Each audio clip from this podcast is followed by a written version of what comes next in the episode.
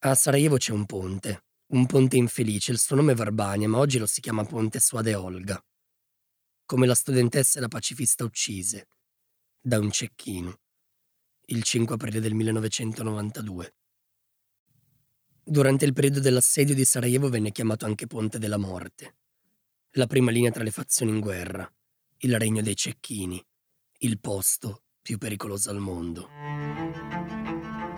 Queste Marcale, Voci da Sarajevo, il podcast. Io sono Antonio Roma, autore, attore e regista di teatro civile. Stai per ascoltare le testimonianze accolte con empatia e rispetto di chi, ferito nel midollo e nel ventre, è sopravvissuto alla strage del mercato e all'assedio più drammatico e lungo della storia contemporanea. Una nuova puntata ogni martedì alle 7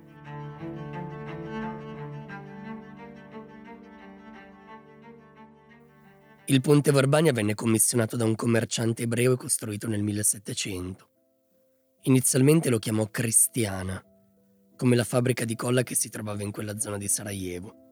La struttura durò nella sua forma originale fino ai tempi di Tito, quando venne ricostruito in cemento.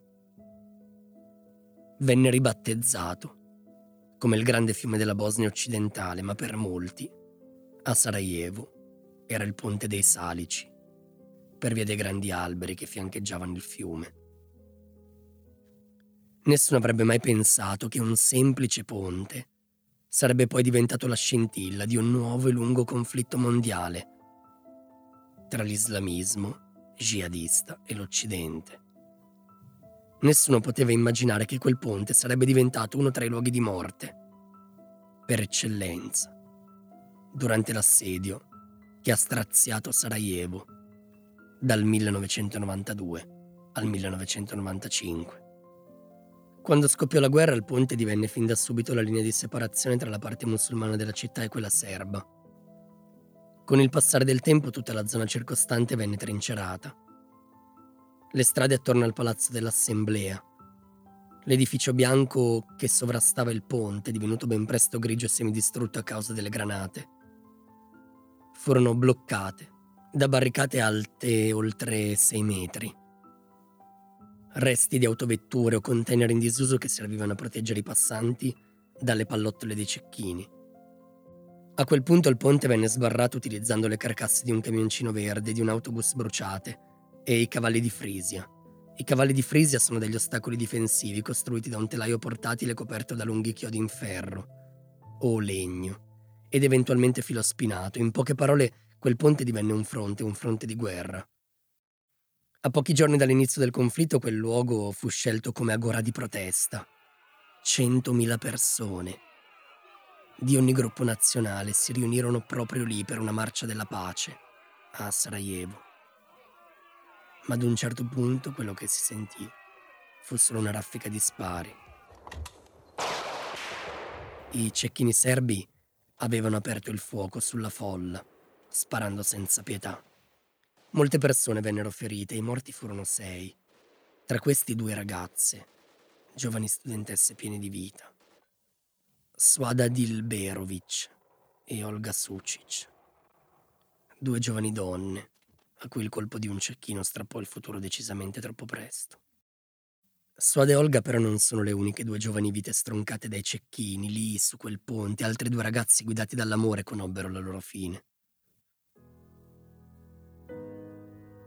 Ecco quindi che il ponte, quel ponte che divise Sarajevo durante l'assedio, prende il nome di altri due giovani, Admira Ismic e Boško Borkic.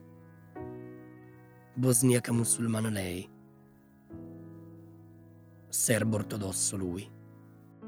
25 anni e innamorati di un amore in cui non ci si chiede se religioni e gruppi nazionali diversi possano essere un problema.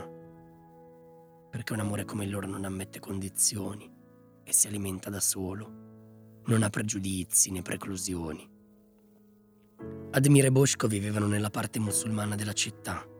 Dai genitori di lei avrebbero voluto stare da quelli di Bosco, nella parte serba in attesa di andarsene da quel posto di morte.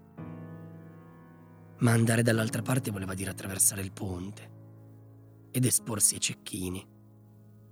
Admira e Bosco Sapevano bene a cosa andavano incontro, ma l'amore e la voglia di vivere erano troppo forti per essere schiacciati dalla paura.